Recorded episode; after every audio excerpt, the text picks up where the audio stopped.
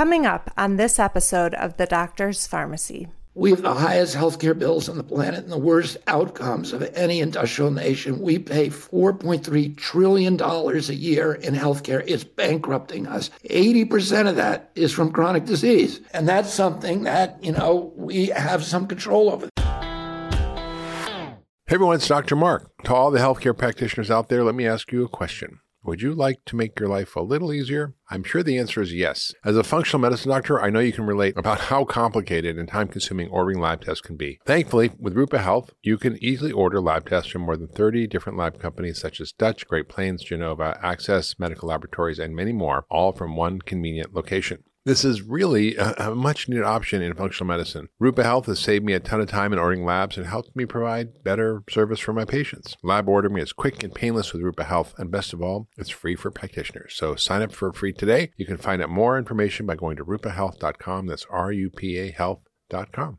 As I've dug into the research on aging while writing my book, one thing has become super clear we need to take care of our mitochondria. These are our cellular energy factories. Now, as we age and we eat too much and we sit at our desks and are exposed to too many toxins, our mitochondria deteriorate and our bodies suffer. And that is why I'm happy to recommend MitoPure from Timeline Nutrition, a product that specifically regenerates mitochondria and supports cellular energy production. MitoPure clears away the damaged mitochondria from our cells and supports the growth of new healthy mitochondria. And as an added bonus, the latest research shows that healthy mitochondria improves immune function too. Now, I've been using MitoPure for almost a year now, and at 63, I feel stronger and more energized than ever. Right now, Timeline Nutrition is offering my community 10% off MitoPure, which you can get in a capsule powder or protein blend at timelinenutrition.com forward slash Dr. Hyman. That's D R H Y M A N.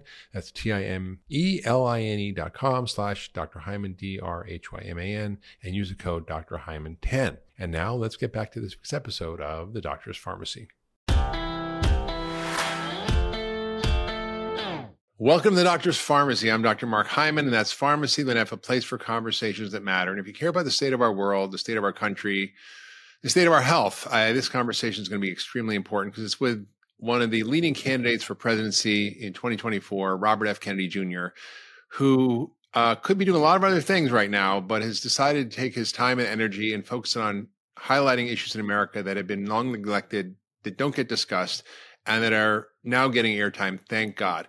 Uh, he announced his candidacy earlier this year, and he's carrying on his family's legacy of public service, devoting himself uh, to all sorts of things uh, that I've been personal front row seat to for many years as Bobby's friend. And I want to just be transparent right now. Bobby and I have known each other for oh gosh, I don't even know, maybe 15 years now.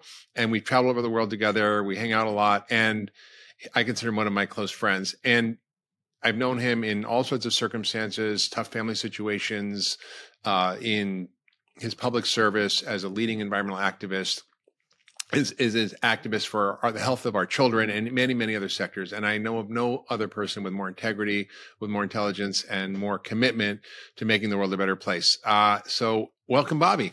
Mark, thank you finally for having me on your podcast. This is a privilege I've been long of course, denied. no, you've been on my podcast once before. We talked about glyphosate, remember, in LA years ago.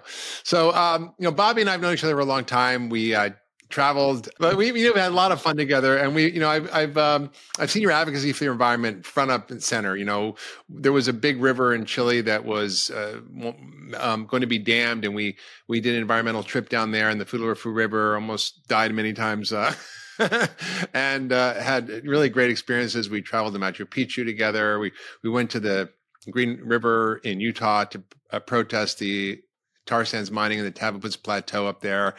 And, you know, we just had a lot of personal time together. And I think most people don't know you as a human being. They know you as a anti-vaxxer or as a conspiracy theorist, which they've heard in the media, which is really far from the truth. And and you are, you know, one of the most thoughtful, deep thinkers that I've ever met, and uh, constantly surprising me with your level of depth of scientific knowledge and your ability to kind of grasp really broad issues and and make sense of things, which are very hard to make sense of for so many people. So. I, I want to sort of sort of ask you, you know, how how is it that you've sort of taken uh, this step? Because you know we talked years before about you entering politics, and you were a bit reticent about it, but now you've sort of taken a big step. And and what was it that kind of called you to this moment? Uh, you know, given the life you have, when you have you know six beautiful kids, you have grandkids now, you have a beautiful wife, you could be enjoying your life and hanging out. But but this is a big step. So why why did you choose to do this? You know, I had, there was an evolution that led up to it, and part of a lot of that, the impetus behind that evolution, Mark, was uh, the censorship. So I was, as you know, I've been censored for uh, 18 years since they, you know, they, they since I published an article in Rolling Stone and Salon in 2005. Uh, and all of a sudden, my opportunities to go on television. I had a deal with the New York Times at that point where I was publishing an op ed every six months, and they shut that down. And then little by little, uh, they stopped publishing anything that I wrote on any issue, environmental issues. And really, since 2010, uh, I've been almost uh, completely banned from the mainstream, from the legacy media, which is very, very dependent on, on pharmaceutical advertising dollars. And so, and then, but you know, the the um, during the uh, early Trump administration, and you know, at the beginning of COVID, actually in 2016 or 20, no 2019, um, uh, Adam Schiff at the beginning of 2019, so this is a year before COVID. Adam Schiff wrote a letter to the uh, in in in March Adam Schiff wrote a letter to uh, all of the social media sites asking them to, to uh, start censoring anybody who question vaccines. Um, three months earlier, the World Health Organization had declared without any scientific evidence that vaccine hesitancy was the uh, was one of the 10 greatest threats to public health and you know there was no scientific study cited uh, this was more, you know, more dangerous than AIDS, more than, than cancer, et cetera. Malaria, it was up there with malaria and all these other, you know, genuine threats for which there is evidence. But it was kind of an arbitrary designation. And then that year you had the, the um, measles epidemic, and they we started getting censored. And then when COVID happened in uh, January, um, uh, the censorship became, you know, really, as you saw, there were doctors, you know, like Peter McCullough and Pierre Kory and all of these other doctors who were just trying to talk about alternative medications, about early treatments, who were being deplatformed systematically. Not only that, but their licenses were being attacked. And then in in, uh, in January of 2021, we now know um, uh, President uh, Biden came in on January 21st. And on January 23rd, and this is all in Judge Doughty's decision, recent decision, 155 page decision, which enjoined the White House from having any contact with social media sites. Uh, but the White House, two days after President Biden came in, um, had uh, contacted Facebook and Twitter and asked them to begin censoring me, to remove me from their platforms. Three weeks later, uh, Twitter or Instagram took me off, and that was my major site. I had over 800,000 followers on there, and they just took me off um, at the White House orders. And the White House was, we now know, was deploying all of these uh, three letter agencies, including the FBI, the CIA, the, um, uh, the Census Bureau. I don't know why, but, you know, the N8 or the D, uh, DHS, the NIH were all involved in identifying different people that needed to be censored. And they weren't just people who were talking about COVID they were people who were talking about things that were, you know, critical. In one case, it was a parody um, of President Biden and and Jill and his wife. You know, that was an idiotic parody, but it was they didn't like it, and so they demanded that it be censored. So this has never happened in American history before, where president of the United States is ordering and threatening private companies to uh, to remove information, and a lot of that information was critical medical information. The Wall Street Journal did an article two weeks ago that said that um, that suggested that a lot of Americans had died because they were not, because of that censorship, because they were not given access uh, to information that they should have. And in fact, you know, our country, and this has never been explained, we only have 4.2% of the global population in the United States. We had 16% of the, of the COVID deaths. And, um, you know, the, public health agencies, whatever the reason for that, the public health agencies need to explain it. Is it because is it a combination of things? Is it because we have the highest chronic disease rates of any country in the world, the highest chronic disease burden? Is it because they denied early treatment by ivermectin and hydroxychloroquine? Is it because of the lockdowns? It's something that the government did wrong. And we, you know, and, and that the, the function of NIH should be to spend some of that $42 billion that is supposed to be allocated to researching public health threats it's critical that we understand what went wrong during this pandemic, and there's no effort to answer that question. I think that's right. I mean, I think, anyway, I think, that, uh, that was only half of my answer. Okay, I just want to I want to add one thing to that point because I think it's important, particularly for the audience here, and I'll, I'll let you finish in a minute. But you're right; we're 16 percent of the deaths and cases, and four percent of the population in the world. And, and when you look at the data on that, it, I think it primarily is because of chronic disease. And uh, you know, published study from Tufts showed that sixty three percent of all hospitalizations in case of COVID could have been deaths from COVID could have been prevented by better diet. And I asked Francis Collins about this in person. I said, why didn't you use this as a teachable moment for America to say, hey, you know, it's not your fault that you're in a toxic food system, but this is a chance for you to get yourself healthy and here's how to do it. And he was like well we don't want to blame the victim. I said well this is not about blaming the victim. This is about calling out our destructive food system that both from an agricultural and a food production system is generating food that is 60% of our diet is processed food. That's what's making us inflamed and pre-inflamed so when covid hit us we all got sick and died. So i think you're absolutely right about that. Well you know there's a cdc study that nobody's ever contested that showed that three that the average person who died from COVID in America had 3.8 chronic diseases, um, and you know potentially fatal ones in some cases like diabetes or asthma. Um, but the you know it was clearly the chronic disease uh, that was killing them. You know, it was very hard for a healthy person to die from COVID. Uh, the people who were it did happen, you know, there we don't know why, but certain people. I have a friend, a very good friend of mine, who, who is, a, you know, literally owns a health wellness company, and he's in the best of health. He almost died. So COVID could kill people that you know were healthy, but it's very, very, very, very rare. And in fact, there's been a series of studies in the U.S. and in Germany where they could not find one healthy child who died from COVID you know that they, every, everybody who died was you know either had very chronic obesity or some other chronic uh, illness. And so really what, what if you look at what were americans dying from they were dying from chronic disease and it was the covid that maybe put them over the edge. But the thing that really killed them was a chronic disease. We we have an epidemic of that in this country that makes covid look like a cakewalk. Absolutely. I mean every day uh, you know we lose probably 2,500 to 3,000 people from chronic disease is totally preventable.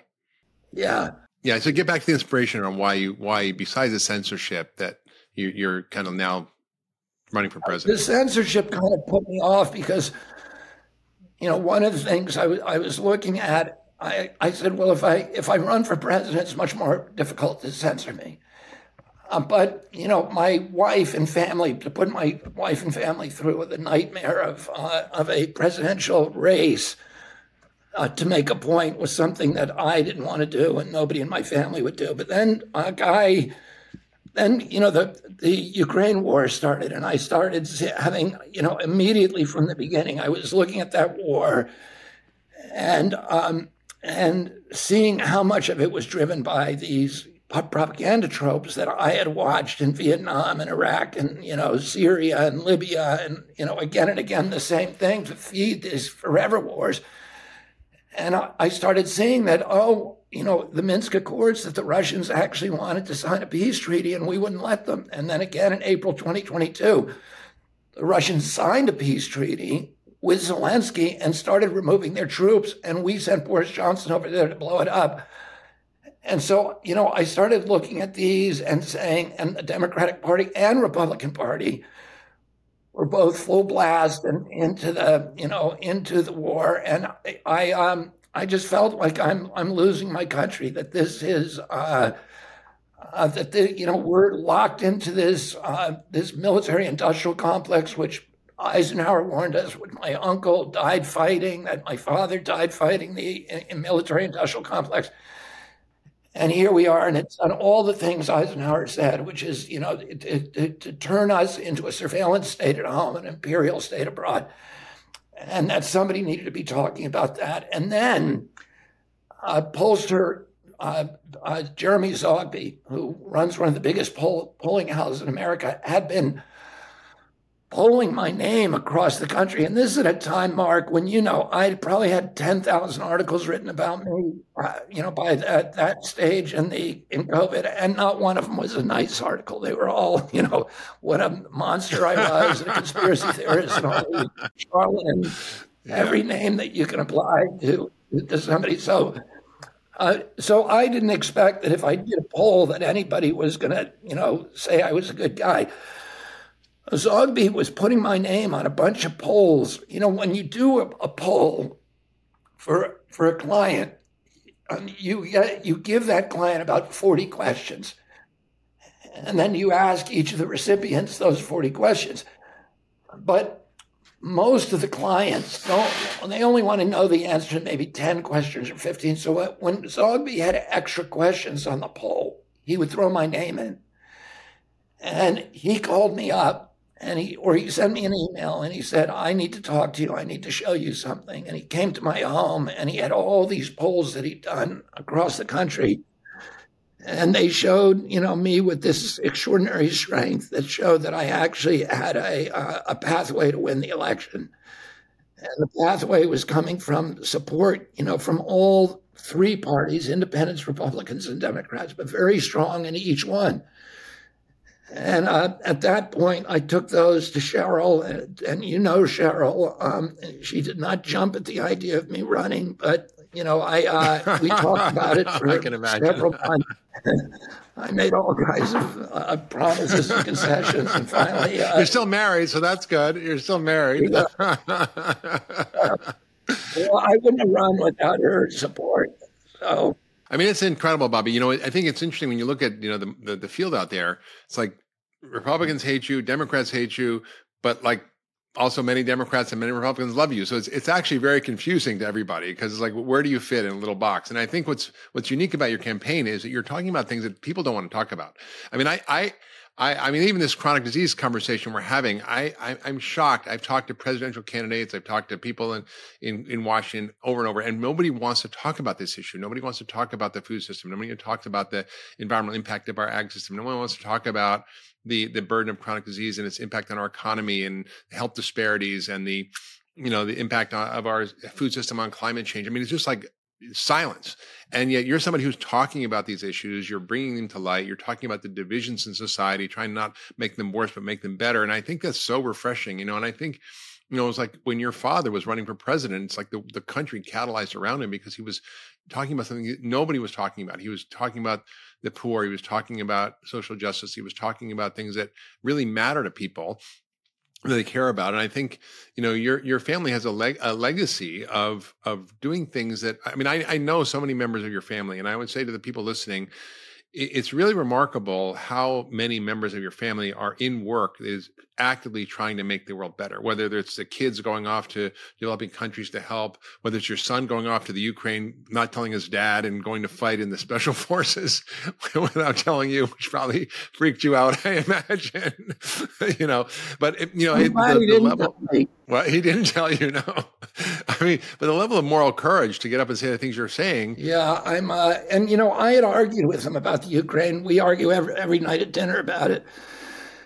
And he, you know, he made a very courageous decision. But when he, he decided, he just, uh, we were sitting at the dinner table, and um, I said to him, When are you starting work for your law firm?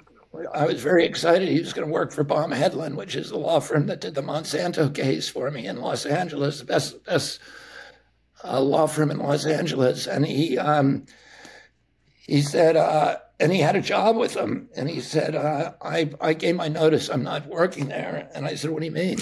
And he said, I have other plans. Another plan. And I said, Another plan. oh, uh, Cheryl and I were sitting there, and he Europe. said, "Don't ask me." and then we, I did have access to his credit card bills, and and uh, a few days later, I saw a credit card, a, a bill from Poland, and so that made me think, okay, that's pretty close to Ukraine. And then he, um, and then the next one I saw was from the Ukraine, and then nothing for three months.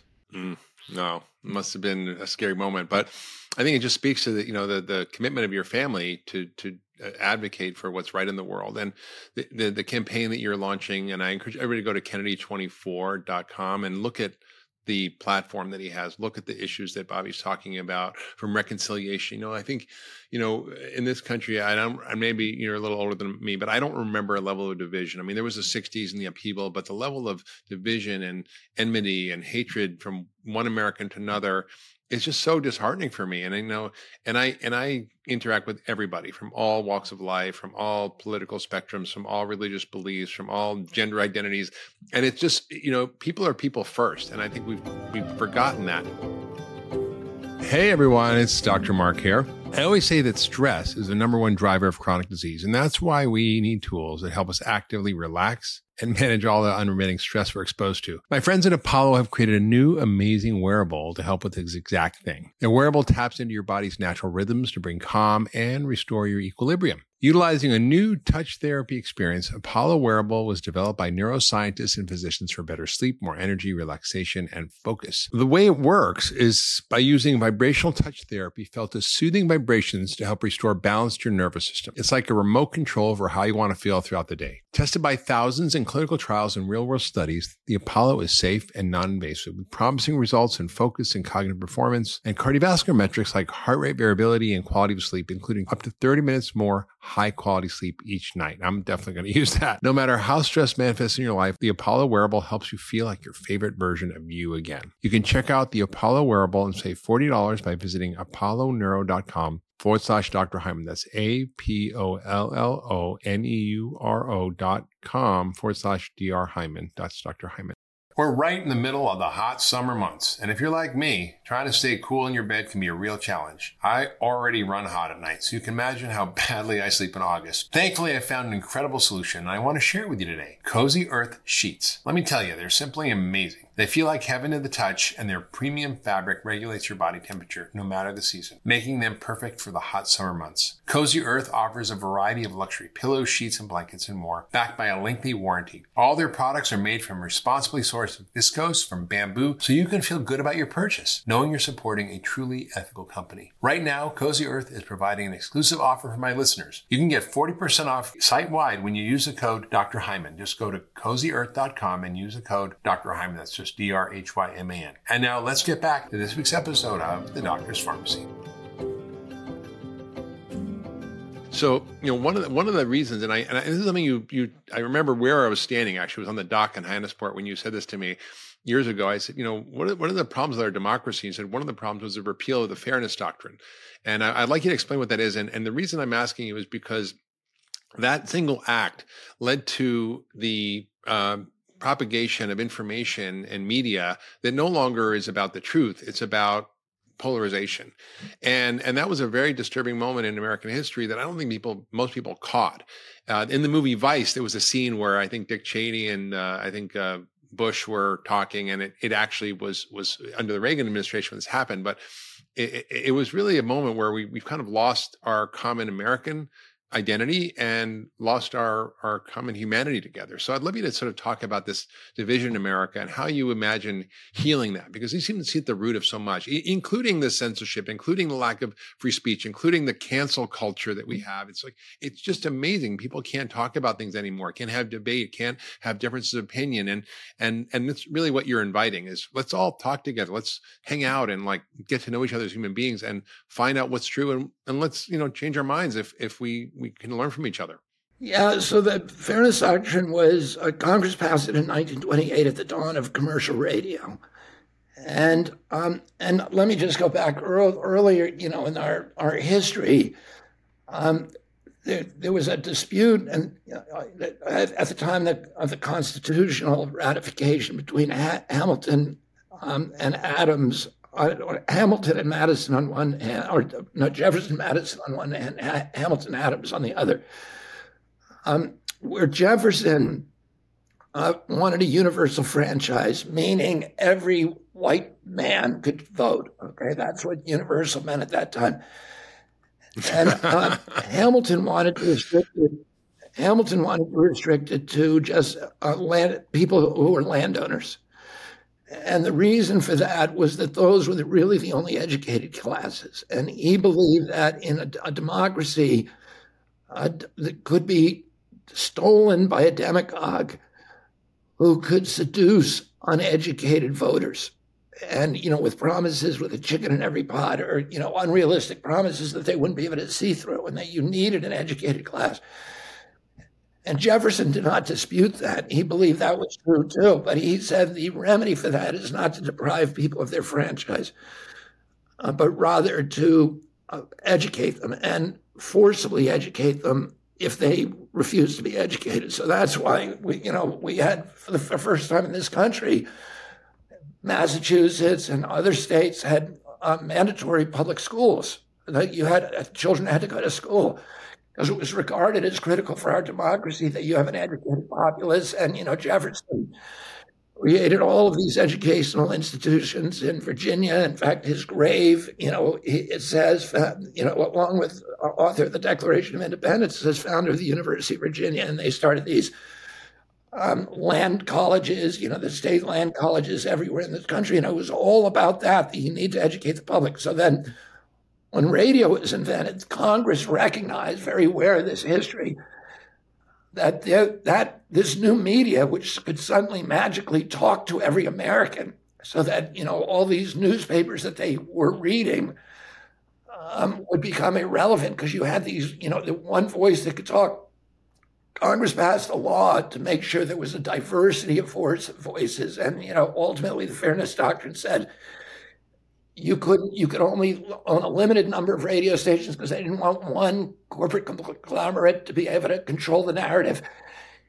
You could only own certain ones in certain jurisdictions. You couldn't own a newspaper and a radio station in the same jurisdiction. They wanted to make sure that there was a diversity of voices in our democracy saying all the different you know stories and serving different constituencies. And they also said for the public airwaves because it was recognized that the public owned the airwaves and that the broadcasters could be licensed to use them, but they, the license from FCC would be that they could only use them to serve the public interest. And what that meant is, yes, they could make money by selling entertainment to you on the radio, uh, but they had to tell the news that was important and, you know, for, for forming government policies at least for a certain amount of minutes or hours per day. And particularly when the television came along, they had to do it at a time when most families would be home.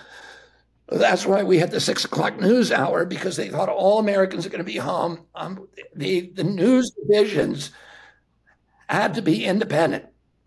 They had to be telling truth. They could not tell a lie. They, and they, if they told one side of the story, if there were two sides, you had to let the other people tell their side of the story uh, was the fairness doctrine, and that and that's why during that period, the news divisions were basically semi-autonomous, and they were all money losers um, because the the network would put the money in them because that's the only way they could hold on to their license. And then in 1986.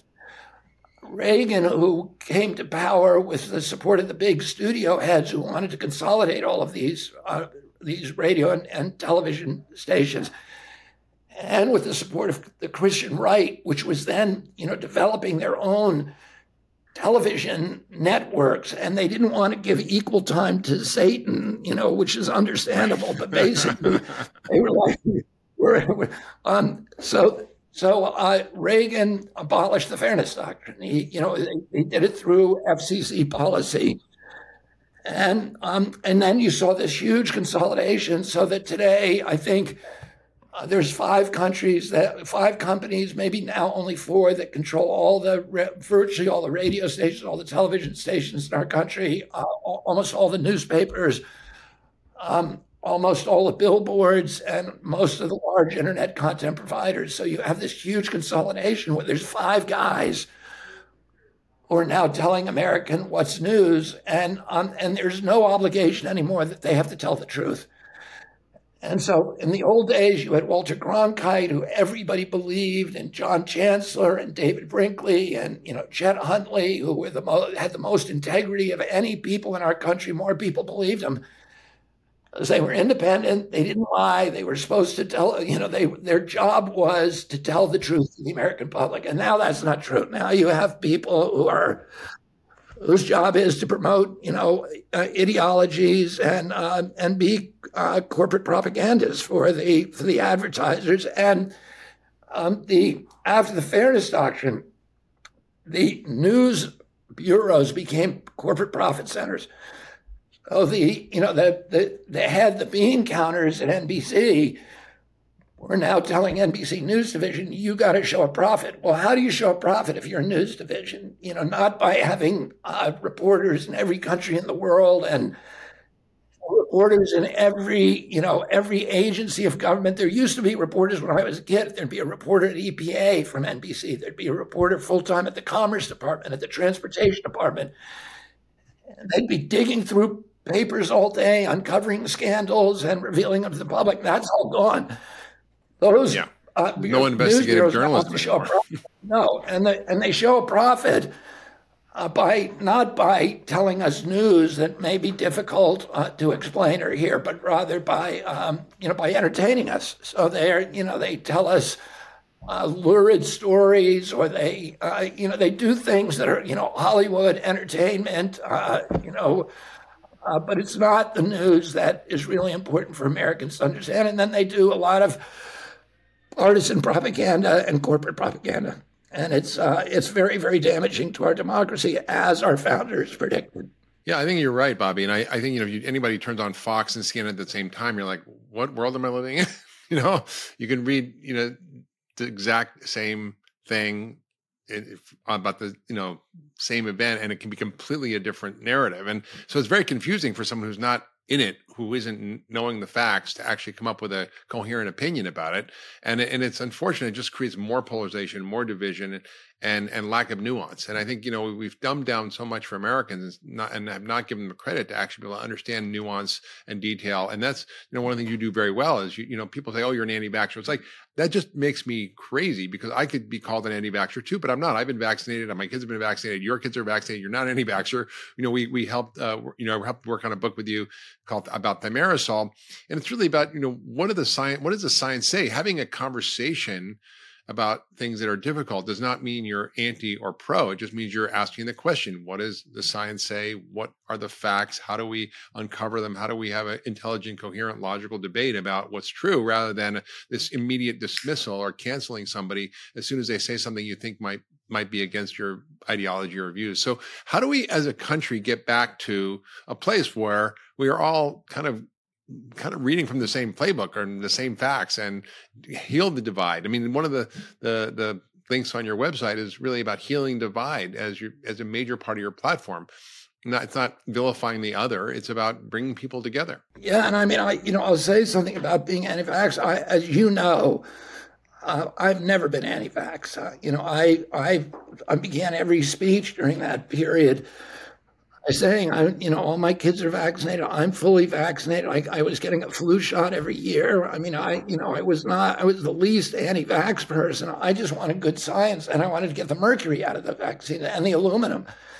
And as I pointed out then, I'd been trying to get mercury out of fish for 35 years and nobody called me anti-fish. You know, they, they were calling me anti-vax because it's a way of, of marginalizing me and making me look like a crazy person. And that's what they do. They're doing now. I mean, I'm, I'm, uh, you know, I'm threatening all of these these profit centers, the military-industrial complex, the pharmaceutical companies, the DNC, And so you see this, you know, this orchestration of the propaganda against me, which tries to discredit me, you know, on a whole variety of, of you know, of weird charges that I, you know, that I'm a conspiracy theorist or everything that you can imagine, you know, the worst possible stuff that's said about me. And virtually none of it is true. And, um, and you know, my position on vaccines if Americans, you know, people ask me all the time, how are you going to how are you going to persuade Democrats to vote for you? You know, because of your anti-vaccine. And I, I'm what I say is, if Democrats knew my position on vaccines, virtually all of them would would say that I want to do the same thing. All I want is, of course, good of course. science, the same scientific safety studies that are that are endured by every other medical product and and medicine prior to licensure, which vaccines are exempt from, and also that people have a choice. And you know, if you you know that you it's between you and your doctor. If you're you know if your child or if you want to get vaccinated, it's a medicine where you know the government should not be ordering us to take it. There's risks for every medicine, and people need to make those. I believe in freedom, and you know. I think most people agree with me, and those who don't, that's fine let's talk about it let's engage in it not let's not call each other names and you know and try to cancel each other and and and shut each other up i think that's right bobby i think you know one of the challenges around vaccines is that you know there was a moment in history where you know there were very few vaccines and most people got those vaccinations and we did all right and then all of a sudden this the number of vaccines started increasing and there was a reason for that which is that the government indemnified vaccine makers against any harm. In other words, they wouldn't get sued and the government would take that liability and they paid out billions and billions of dollars in vaccine court to kind of deal with vaccine injury. And none of that really gets talked about. And so, you know, when you look at, I remember when I was uh, recertifying you know, my board certification, I had to go to a review course and there was a pediatrician got up and said, you know, here's the current vaccine schedule. And it's like, you know, incredibly long. Because I have to share this with you. But I just got to say, like, I don't know about this because, you know, we don't really have evidence based medicine. When you look at the evidence, you should say, okay, well, when we went from like eight vaccines to like 20, 72 shots, for example, where's the evidence of comparing all those shots in one kid or a group of kids over time to a group that didn't get them. We don't have those studies. We don't know. And so we really aren't practicing evidence-based medicine and we're we're not really asking good questions and and furthermore I don't think there's any interest in studying it. It's like there's there's just this lack of interest in actually looking at the data because it's it could potentially is not not what we want to see. And so that's not to say that vaccines aren't good or haven't been great for humanity or haven't saved many lives, but I think you know, like any other medicine, they're a pharmaceutical intervention that has risks and has benefits. And let's not just ignore the risks. And I think that's what happened with COVID. We're like, vaccines are safe, these work, they're effective. Well, they kind of worked and they were kind of safe, you know, like they weren't like the panacea we all thought. And nobody really talked about the difference between disease immunity and uh, and and uh, actual sterile immunity, which is kind of a nuanced medical conversation. You know, it's the difference between like actually like the flu vaccine, which you get and you may or may not get the flu, but you could get the flu, versus, for example, when you get measles vaccine, you're not going to get measles in your lifetime. So I th- I think that that people just don't um, you know have the facts they don't have the information they're not it's not shared about in a coherent way by people who understand this and it's it's like well let's not confuse people. Let's not like say don't eat junk and sugar because it might make people feel bad or let's not talk about the issues because they don't they don't give people the credit for having the intelligence to decipher nuance and i think that's what you do and if people really are interested in what bobby has to say i'd encourage you to read his books to look at the data to read the things. You know when we did the book on thimerosal there were over 900 references and you and i went to washington we went to the department of health and Human Services. We met with every agency lead on vaccines, the NIH, the CDC, the FDA, uh, HHS. I mean, everybody. And we, and like not one of them could say, gee, you know, if I had a kid or a grandkid right now, would I want to knowingly put a vaccine with mercury in them, even because we know mercury is, is a neurotoxin. Even if we're not 100% sure it's bad, there's enough evidence to say that mercury is one of the most toxic compounds on the planet. Like, why would you want to put that in your kid? And they would go, well, we don't want to, but we don't really have an alternative where they were kind of weaseling around about it. It was like, it was one of the most embarrassing moments from my perspective as an American citizen to see our the leaders of our government agencies not actually taking a stand for what seems to be the most obvious thing, which is let's get mercury out of vaccines. Not that vaccines are bad, but this this is a poison. Why are we putting them in there? You know. Uh, and, then, and then and then I remember. Me point out, Mark. Remember that meeting, Bobby? Remember that when we were there? it was. Of course, I remember that meeting. but, and let me just clarify this so that listeners. Mercury was removed from um, most of the childhood vaccines in 2003, um, but it was uh, it continued to be and it continues to be in the flu shots. And um, in in multi-dose flu shots most of those are sent to poor neighborhoods to um, you know to urban and rural clinics and and uh, poor neighborhoods. And they, it's it's horribly dangerous. It's given it's recommended for women in every trimester of pregnancy and for children in every year of life. So anybody who tells you that all of the mercury was removed from flu shot from childhood vaccines is not telling you the truth. Uh, the mercury is is still in the flu shots, and we need to get it out. And um, and we need to do real science in the flu shots. And the Cochrane collaboration, which is the most prestigious uh, group of independent science, which oversees, overlooks uh, pharmaceutical finance, finance science, that repeatedly said that flu shots are are, are a waste of money and that um, you know that they there's no benefits in mortality uh, from the flu shot. So you know, um, and that in many cases you're more likely to get non-flu infections if you take that shot than if you didn't. So it's not uh, you know we should be doing real cost benefit analysis and real science. We should be doing evidence-based medicine. And and by the way. The Institute of Medicine, which is part of the National Academy of Sciences, has a list of about 170 diseases and injuries that it suspects are caused by vaccines. And every four or five years, it tells the CDC, you need to study these. And CDC simply refuses to do those studies. That's not Robert Kennedy talking. That is the Institute of Medicine, the highest arbiter of vaccine science in the land and uh, and you know that just needs to be done. We need real science. But part of the problem, Bobby, is something you talk about a lot, which is concept of corporate capture. And once I heard in a lecture you say something called corporate kleptocracy, which I'd never heard before. it's basically the stealing of our government by corporations. And I think people are aware that this goes on, but at the level that it goes on, it's just sort of staggering. And you know, I I um I'd love to sort of talk about how do we how do we sort of gain that back? And it's not just the government; it's the media too. And I, I just to to kind of go back to what we were chatting before, you know, over fifty five percent of ads on TV are for pharma, and and probably a lot of the rest are for bad food.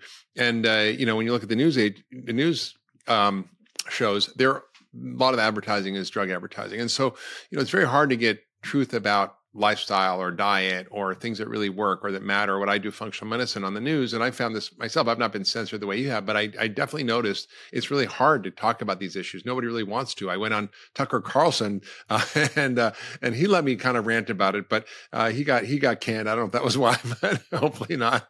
But I think I think we we basically have to have a way for the media to be more independent. We have to have a way for government to be more independent. So how, as president, would you address these big issues? Because I think they're they're what's what's really driving a lot of a lot of the problem with with our country today. Yeah, I mean, one of the first things I'm going to do is to make good health a priority for Americans. You know, the way my uncle did with the on national the President's Council on on physical fitness. I, you know, I'm going to make that a priority for Americans and say, you know, my uncle said, ask not what you can your country can do for you ask what you can do for your country well here's something that you can do for your country do some exercise, lose some weight, get yourself in shape, build your immune system. Why? Because we have the highest healthcare bills on the planet and the worst outcomes of any industrial nation. We pay $4.3 trillion a year in healthcare. It's bankrupting us. 80% of that is from chronic disease. And that's something that, you know, we have some control over. That chronic disease, most of it is coming from bad food and toxics in our environment and we and and uh, and you know and bad health habits that are contributing to it. And um and we need to change that. As Americans we need to take control of our own health and and not hand it over to the pharmaceutical companies and the pharmaceutical paradigm.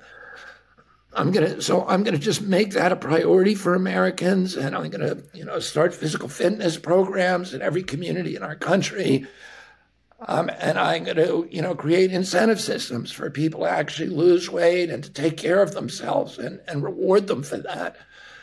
Um, and then I'm going to do concrete things like get the pharmaceutical advertising off television, uh, which is yeah, the only God. there's only two countries there's only two countries in the world that allow that atrocity to happen of direct to consumer advertising and it's us in New Zealand. And that's one of the reasons why we use three to four times as many pharmaceutical drugs as any, as any of the European countries. Uh, we, and we have the worst health results, and we pay the highest prices for pharmaceuticals.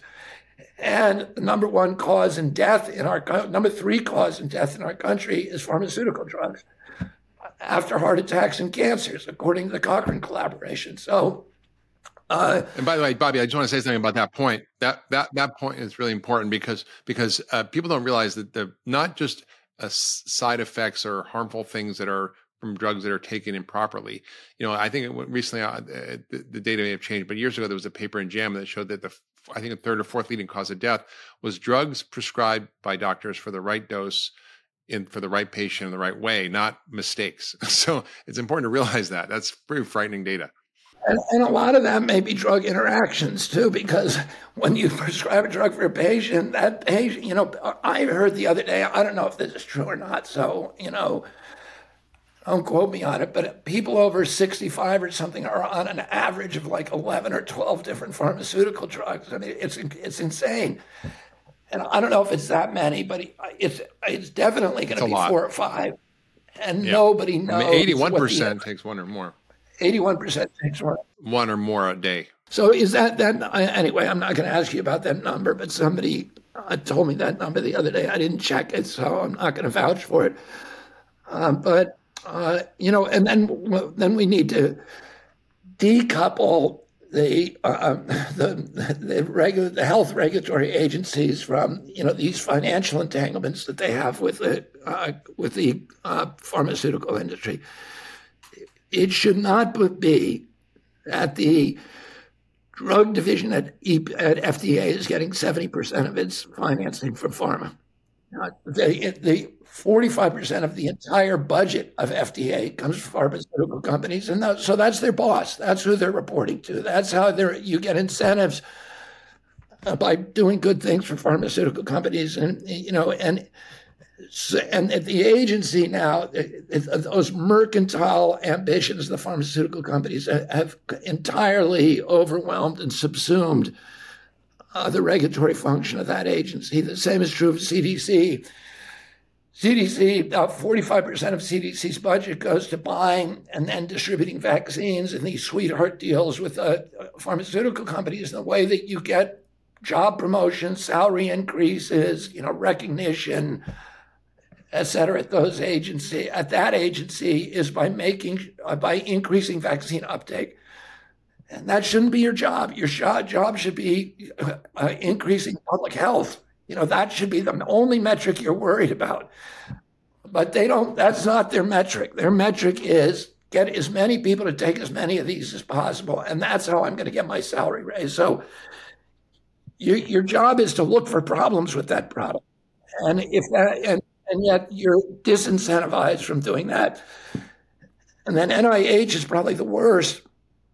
I think there's 1,200 scientists from NIH who are now collecting royalties from pharmaceutical companies, including Anthony Fauci. And so if you work at NIH and you work, you know, NIH is now the biggest incubator for new pharmaceutical drugs if you have the good fortune to work on one of the drugs that hits the jackpot, you now have margin rights for the patent and you can get $150,000 a year for life.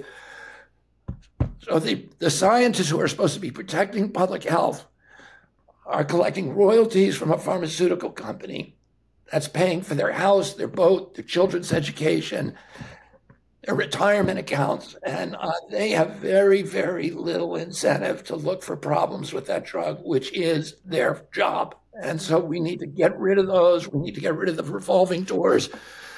Um, I know, you know, how to do this because I've been studying these agencies. I have a PhD in how to unravel corporate capture in the pharmaceutical industry and, uh, and at those regulatory agencies. And I'm going to take a lot of pleasure in doing that when I get in there. And, you know, people know that I'm going to do that. And that's why you hear these, you know, slanders about me every day in the press. Why the press universally, the legacy media is now, you know, uh, is coming at me with such a vengeance um, on issues that if you go parse them and, and read, you know, what what did Kennedy say that's a conspiracy here or that's anti-Semitism or whatever, you actually look at my statement and you'll go, you know, there's nothing here.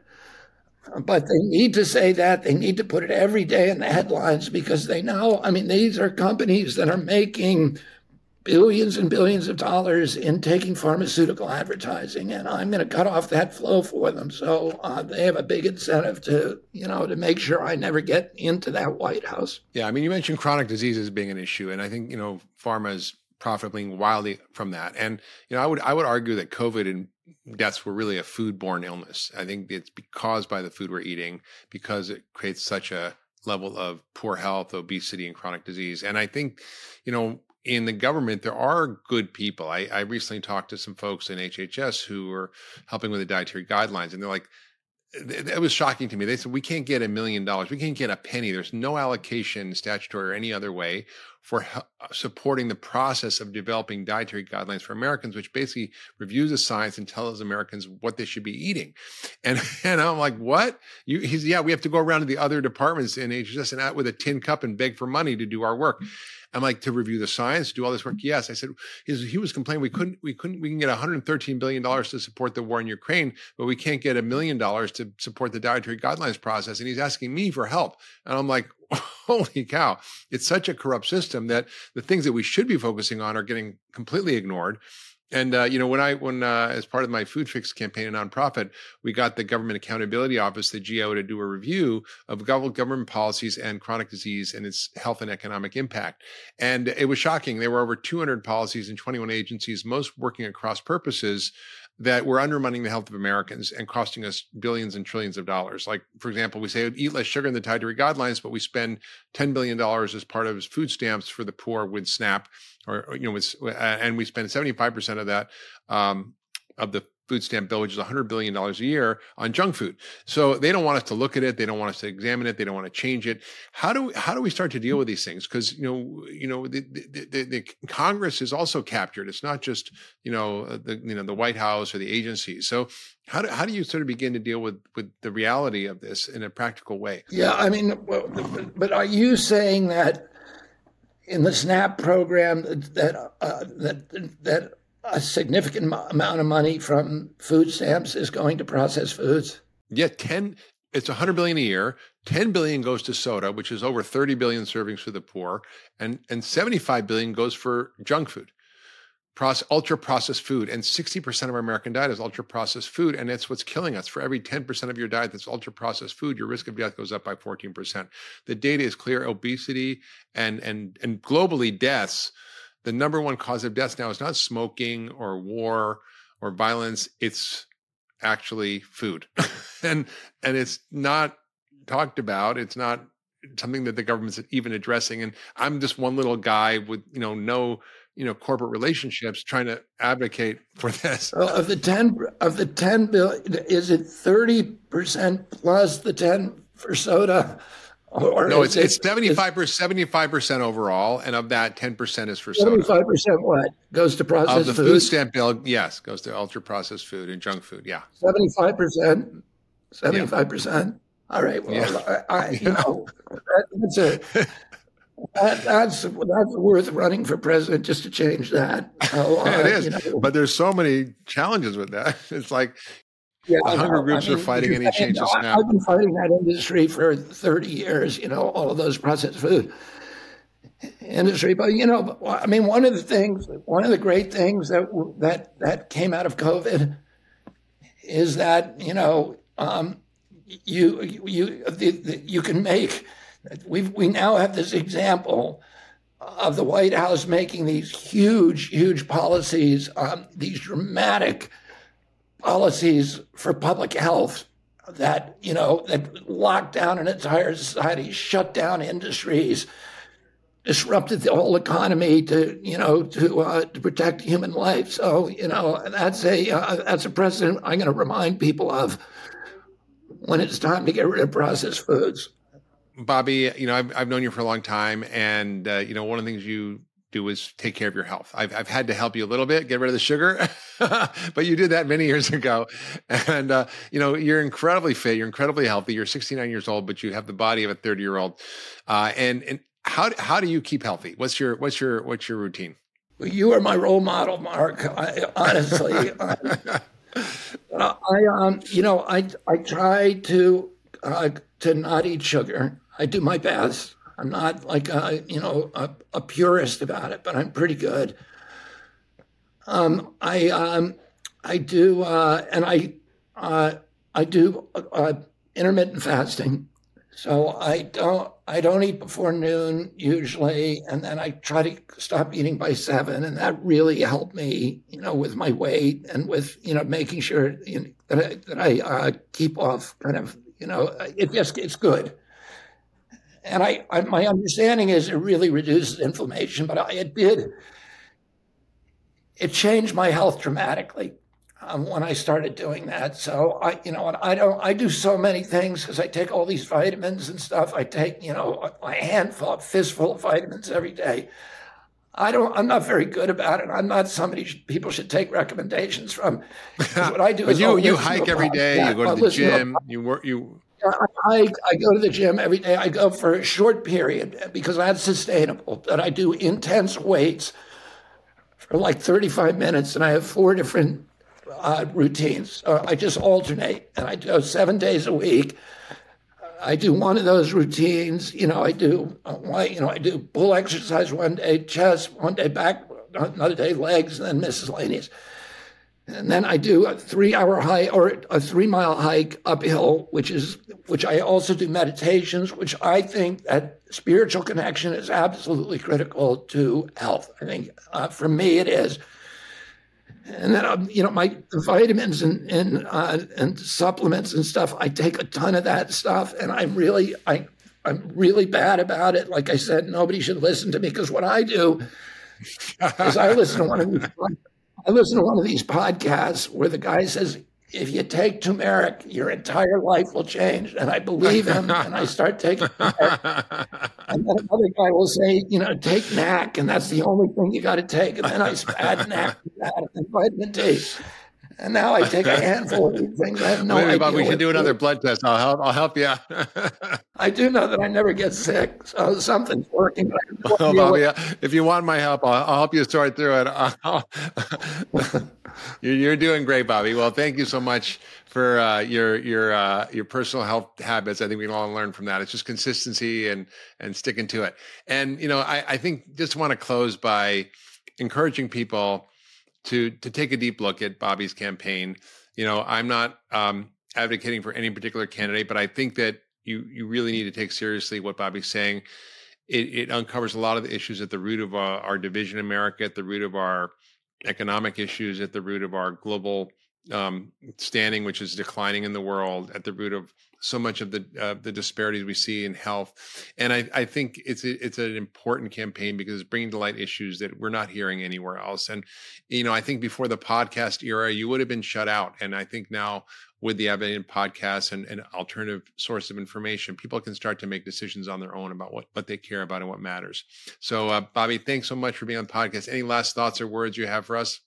No, but thank you so much, Mark, and thanks for you know your persistent battle to to uh, you know to get people to look at these issues of of you know you told me years ago something that I never forget, which is food is medicine, you know, and I uh, that that has been so true for me. So thank you.